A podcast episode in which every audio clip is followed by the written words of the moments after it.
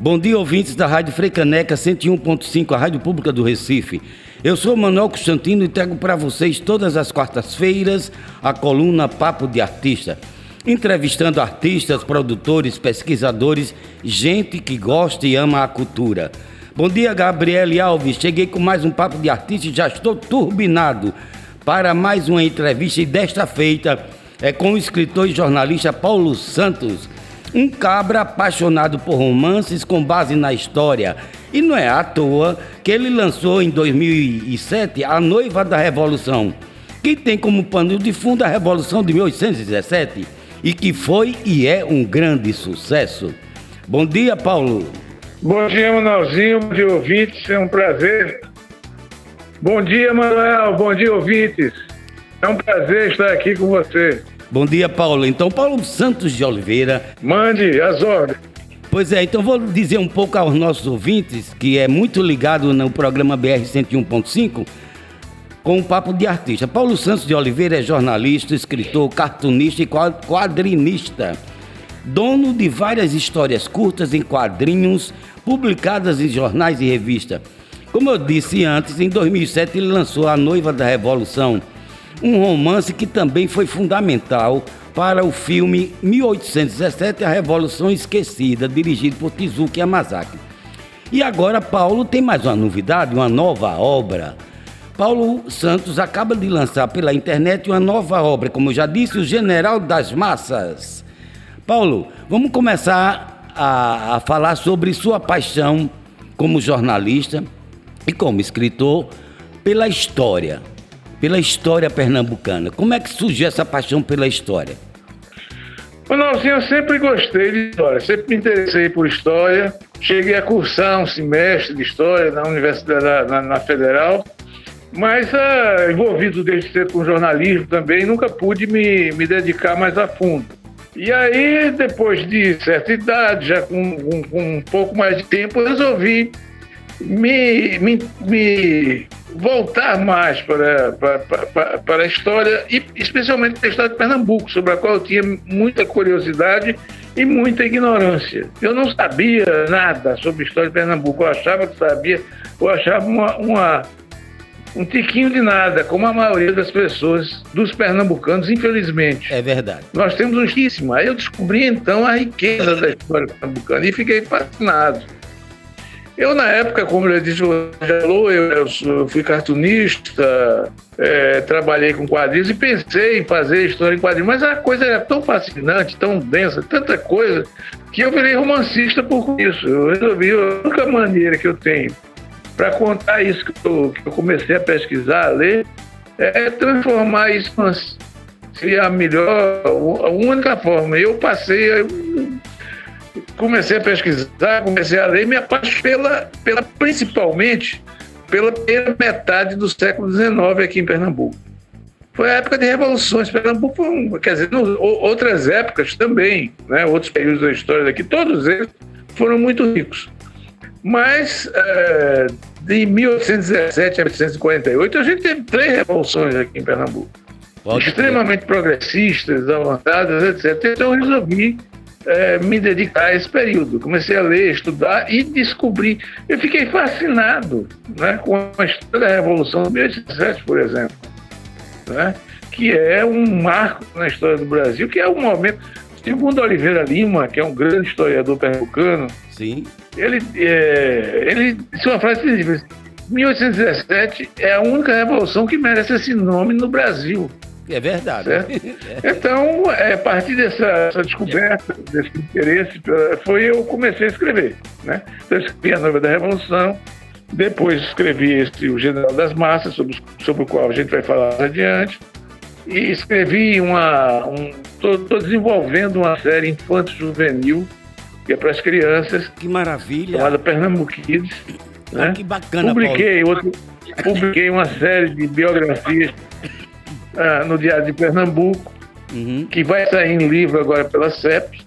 Estão trabalhando nesse projeto. Opa. Nesse meu projeto que virou meu projeto de vida, contar a história de Pernambuco de forma romanceada. Você falou uma coisa que eu acho fantástica.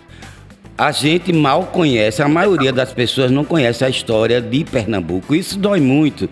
A gente sabe assim por cima, mas quando você mergulha, você descobre um manancial de informações fantásticas e fundamentais para a identidade do povo pernambucano. Mas aí eu queria falar agora, ainda pegando a, a, a noiva da Revolução, é que de repente seu livro é, virou base do roteiro do filme 1817, A Revolução Esquecida, de Tezuka Yamazaki. Qual, como, como você se sentiu a, a, a ver que um romance seu, é, que tinha fundamentação na história, mas também tinha o ficcional, o lado ficcional, passou a se transformar num filme voltado para a educação, inclusive?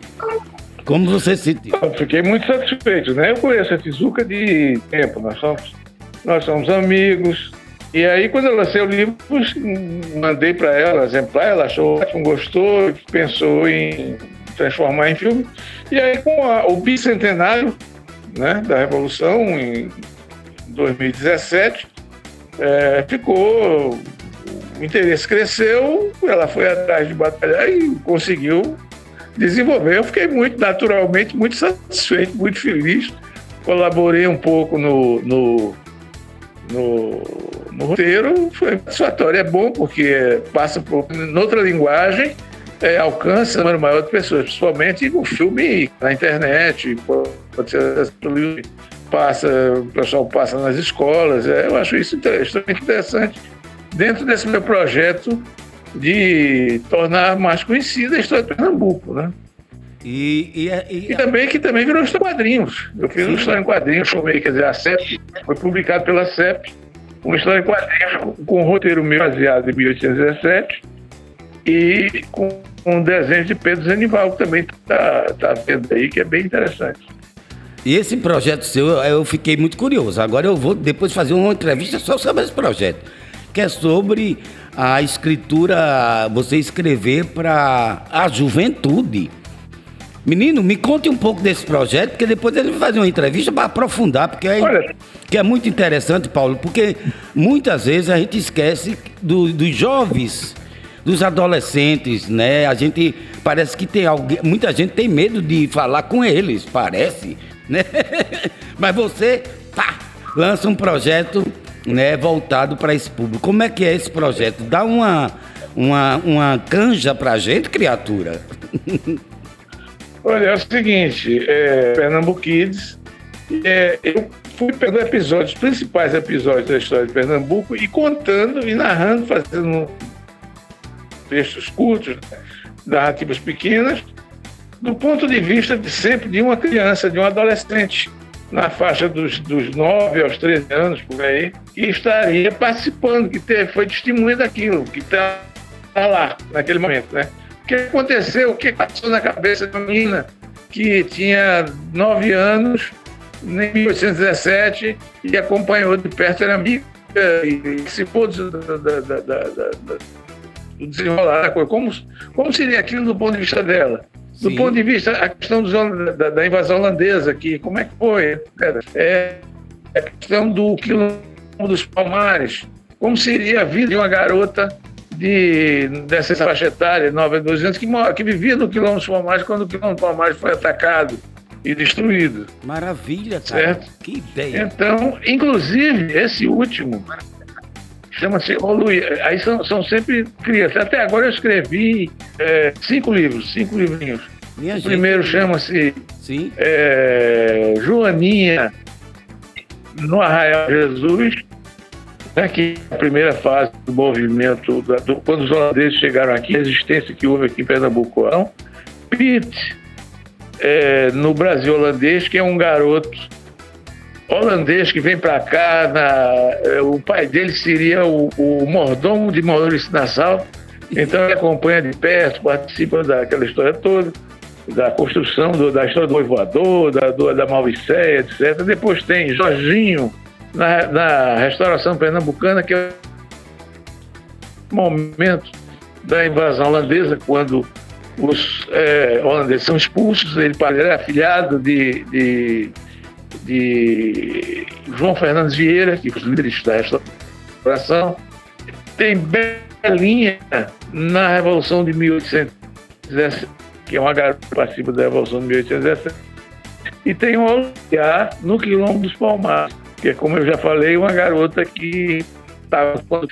Oluiá no Palmares está sendo lançado também, agora, nesse momento, é, pela, através da lei de Blanc, em formato de site na internet, ilustrado por a IOD França certo? Minha então gente. também, quem quiser conhecer essa história, tá lá, www oluiar com y oluiar oluiar com y ia ponto arte ponto art br Está lá a historinha ilustrada também, assim como está o General das Massas, que nós vamos falar mais adiante. Ai, muito maravilha. Eu fico muito feliz. Eu quero até que você mande para mim um release sobre esse, esse projeto seu para os adolescentes, para que a gente possa divulgar no blog da Agenda Cultural do Recife. É preciso que todo mundo acesse essas histórias, pelo amor de Deus, cinco livros já. Maravilha. Agora, Paulo, vamos falar então um pouco agora sobre o General das Massas, com ilustrações de José Cláudio da Silva, nosso querido José Cláudio e trata de uma narração das grandes aventuras amorosas, militares e políticas de Abreu e Lima e Simão Bolívar e o processo de criação da América Latina contemporânea. Vamos falar desse livro que acabou de ser lançado pela internet. Como é que foi esse processo e como você chegou a nosso querido Abreu e Lima? Bom, quando eu, eu terminei, escrevi primeiro, o meu primeiro romance foi A Noiva da Revolução, como nós já falamos, é, do, é, sobre a Revolução de 1817. Abel Lima é um, é um filho da Revolução de 1817, embora não tenha dela participado. Né? Uhum. O Abreu Lima era um capitão, jovem capitão, na 1817, que já estava preso antes da Revolução começar. Ele já estava preso na Bahia. Ele era um capitão, ele era um, ele era um patrão brasileiro, teve um oficial português superior que falou mal dos brasileiros. Ele, ele foi tomar satisfação, operou, e ele foi preso por desacato e mandado para prisão. Então ele estava preso na Bahia em 1817, quando o pai dele, Roma, Padre Roma, era um advogado, cujo né? apelido né? era Padre Roma, não era mais pai. Ele tinha sido, tinha sido ordenado padre em Roma, na né? Itália. Depois ele largou a batina. Sim, e virou casou, os revolucionários. Quatro... É, e, e o Abreu Lima era o mais velho. Sim. Exatamente, todos eles foram também revolucionários. Então, e o Abreu, o Zé Inácio de Abreu Lima era o mais velho. Ele estava preso. Então, quando a Revolução rebentou aqui em Pernambuco, o padre Roma foi mandado como emissário para a Bahia para fazer contato com os patriotas pernambucanos, patriotas baianos, para se juntarem à Revolução e fazer a Revolução no Brasil, né? Uhum. Recife, Salvador e Rio de Janeiro eram os três grandes metrópoles brasileiras naquele tempo. A Revolução começou aqui, então o, o, o Roma foi para a Bahia para chamar os baianos para se juntar na Revolução. Sim. Só que quando chegou lá foi preso. Ele foi preso num dia, julgado no outro e fuzilado no outro, em três dias. E na frente de. de... E o Abreu Lima, que estava lá preso, foi obrigado a assistir. Foi obrigado na a assistir a morte do, do, pai. Do, do, do, foi obrigado a assistir a morte do pai. Ele fez mais algum tempo, aí fugiu da prisão, foi para a Venezuela e se juntou lá nas tropas de Bolívar, no exército de Bolívar, que estava fazendo a libertação latina, da América do Sul, pelo menos, a parte de cima, a parte da América do Sul. Então ele fez E ele passou 12 anos ao lado de Bolívar, uma história incrível desse É linda, porque ele ele ele, é, ele, é tido como, ele, era... ele é tido também como um dos libertadores da América, não é isso? Exatamente, ele é herói nacional. Ele é o maior herói brasileiro. Herói considerado nacional em vários países. Sim. Qual é o brasileiro que é considerado herói em outros países? Herói nacional, grande herói nacional. Só ele. Tá entendendo? Então, o cara que tem. E a história é incrível. Tá... História maravilhosa. Quem conhece, uhum. certo? Hum. Ninguém, estou exagerando um pouco, mas a maioria das pessoas não sabe. Não, não sabe disso, não tem conhecimento da, da, da. É, mas nós pernambucanos, infelizmente, principalmente nós pernambucanos, que temos um personagem desse, que teve uma, é, ajudou a libertar metade da América Latina. Sim. E é considerado herói em vários países que não, não sabe. Então eu passei também um bom tempo pesquisando para poder conseguir. Você coloca assim, eu achei maravilhoso. Sim. Escrevi como. Sim, então, ô Paulo, eu, eu não... tá me ouvindo? Porque às vezes tá, tá dando ruídozinho. Tô ouvindo, tô ouvindo, tô ouvindo agora. E aí você vendo essa realidade toda vivenciada por, por Abreu e Lima e junto de Simão Bolívar, é, você aqui você coloca que pensava em fazer uma coisa mais ligada à realidade. Mas aí você também viu, verificou que havia também possibilidade de ficcionar. Até porque Abreu e Lima, segundo diz as más línguas, era um caba bem namorador, amor, gostava das aventuras amorosas. e como é que Exato. E como é que... Tanto ele quanto o Bolívar. Os dois, né? É, tanto, é, tanto ele quanto o Bolívar. Tiveram vários casos por aí. É, então, é, fiz a história, os fatos. Ah, tem pouca informação sobre a vida pessoal dele, né? Tem informação sobre a vida, a vida os eventos políticos participou, foram dezenas de batalhas. Ganhou, participou da criação, passou a três países, ele se meteu, ele esteve de Bolívar nisso, né? organizações públicas nesses países, de governos, etc. Então a gente tem registro de todos esses, esses movimentos, mas não tem registro muito é da vida do dia do cotidiano dele. Aí eu tive que inventar, né? Então botei lá uns namoros para ele, né? imaginei que ele teria tido aquele poder, mas, certo? Mas... Alguns que, que ainda tinha informação, né? Sim, sim. Mas isso é Ele namorou com, com uma, uma, moça indígena e namorou com a, namorou com a sobrinha de Bolívar. Eita. Contra a vontade da mãe. Né? Eita, Dadu. Porque o, o Abreu Lima, o Abreu Lima, o Abreu Lima era, um, era tá lá na, na, Venezuela, ele era um asilado, ele era um, né, ele era, trabalhava lá, vivia, vivia, era ajudante de Bolívar, né, recebia aquele soldo militar, que é uma desgraça, porque às vezes não recebia, e, e é, prestígio social, tinha prestígio político, prestígio militar, prestígio social e dinheiro ele não tinha. Então a mãe da moça não queria que, ela, que a filha dela casasse com uns cabos que não, não, não, podia, podia morrer de uma hora para outra, podia voltar para o Brasil, quer dizer, que é um negócio mais. E aí, aí namoro. E o cara, fica os dois apaixonados e não conseguem namorar. E aí tem um. E o Abreu Lima sofreu ataques pelos jornais. Teve um cara lá que levou com ele pelo jornal, dizendo que estava enganando a moça, não sei o que e tal. Foi lá tomar satisfação. Brigou, duelou com, com prisão com o cara. É uma história, né? O cara duelou por causa da moça, foi na prisão por causa dela. Então, isso é uma história, essa história é verdadeira, né? Não, isso, isso é maravilhoso. Não, vamos dizer, mas é, é fato. Ô, Paulo, então vamos. Então teve, teve esse aspecto. Sim. É, e tem o lado dele de que ele participou de dezenas de batalhas, enfrentou, levou tiro, entendeu? Foi ferido, quase morre, atravessou a Amazônia. Imagina que naquela época, 200 anos atrás, a América selva ainda, né? Tinha, né? Uhum. Então ele cruza a Amazônia de canoa, não sei quantas vezes, escala os anos, Bolívar o tra... Bolívar leva uma tropa de 2 mil homens para cruzar os Andes, subir os Andes, atravessar para atacar a, a, os espanhóis lá na Colômbia. Metade morre no rapaz. Entendeu? Ele, sobe os Andes com aquela tropa de 2 mil na subida. Ele chega lá com mil e derrota uma tropa espanhola que era muito maior. Entendeu? E, enfim, é, é uma aventura que, assim, o Simão Bolívar, o personagem ele é um dos maiores, um dos maiores personagens da história da humanidade. Maior é, é, e vai nascer, porque não haverá, não haverá condições semelhantes para surgimento tão importante, tão grandioso quanto ele.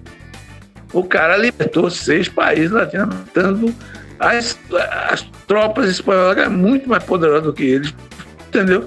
Virou um deus, assim. Ele, em 1825, o Bolívar é, oferecia, oferecido a coroa de rei para ele duas vezes. Quando ele acabou de fazer a, a libertação de seis países, quer ser rei? Não, eu quero república, eu quero democracia, certo? E esse camarada é, é um herói. E o Abreu Lima estava colado com ele. Dava, participava, defendia, não só participava da, da Batalha dos Países, como, como intelectual. Ele escreveu livros, ele escreveu de, de dezenas de jornais em defesa de, de, de dos projetos democráticos para a América Latina. Certo? Então, libertar nós, criar repúblicas, a escravidão, fazer reforma agrária, implantar uma educação de massas, entendeu? Para que o povo pudesse participar realmente da democracia. É uma história incrível. Quando ele voltou para o Brasil, ele ganhou o apelido, esse apelido, General das Massas, foi um apelido que botaram nele em termos de pejorativos, porque ele era um general que estava do lado do povo, certo? Assim como o Arras, por exemplo, chamava de Zé Ninguém, Zé Ninguém, chamava de ah, você é um Zé Ninguém. Aí ele assumiu o apelido de Zé Ninguém. O, o Abreu Lima ganhou o apelido de general das massas porque era um sujeito dedicado casas, se dizia socialista. E aí, esse apelido de general das massas, ele assumiu, sou general das massas. Pô, da Revolução de 1848, aqui em Pernambuco, a Praeira, que foi a, uma revolução socialista. Tinha, tinha vista jornais socialistas em 1848 em Pernambuco. No ano, no ano em que Marx estava lançando o Manifesto Comunista, lá na Alemanha, aqui em Pernambuco já se discutia socialismo, e Abreu Lima era uma das pessoas que colocavam o socialismo cristão, etc. Não era ele não era um radical de esquerda, de jeito nenhum, né? Mas um revolucionário, mas, um, mas se dizia socialista, era a favor do povo, certo? Isso em 1858. Depois de ter participado entre 1818 e 1830 todo o processo de libertação da América Latina ao lado de Bolívia. Tá me ouvindo? Eita, gente, caiu, caiu a minha comunicação com o Paulo Santos, até porque a entrevista online, por conta da pandemia, a gente precisa preservar a vida, não é isso? Bem, de qualquer forma, ele nos deu um panorama, um panorama do que é o livro General das Massas. E se você quiser ler gratuitamente o livro General das Massas, basta acessar o site o generaldasmassas.art.br. O romance já foi premiado pela Academia Pernambucana de Letras e está publicado em versão online condensada, nesse site que eu passei para vocês. O texto foi reduzido pelo autor à metade do original, exatamente para que você possa ler tranquilamente pela internet. Bom, para vocês que estão ligados no, no programa BR 101.5 com a nossa querida Gabriele Alves, tenham um, continue a ter um bom dia. Eu sou Manuel Constantino e trago para vocês todas as quartas-feiras a coluna Papo de Artista. Até quarta-feira. Acelera, Gabi, a pista é sua. Rádio Freicaneca, rádio pública do Recife.